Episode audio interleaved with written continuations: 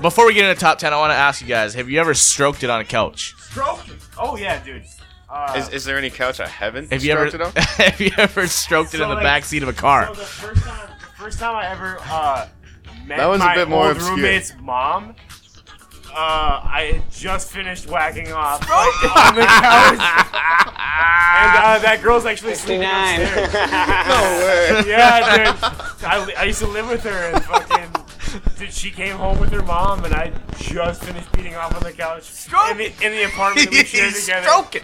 And I had basketball shorts on, so luckily I just flipped it up in the waistband. You know what I'm saying? Emergency exit. Oh my And god! then, then I, s- honestly, we blazed, and like, like I didn't wash my hands. You are a disgusting human being, Sammy. I'm just telling the truth, man.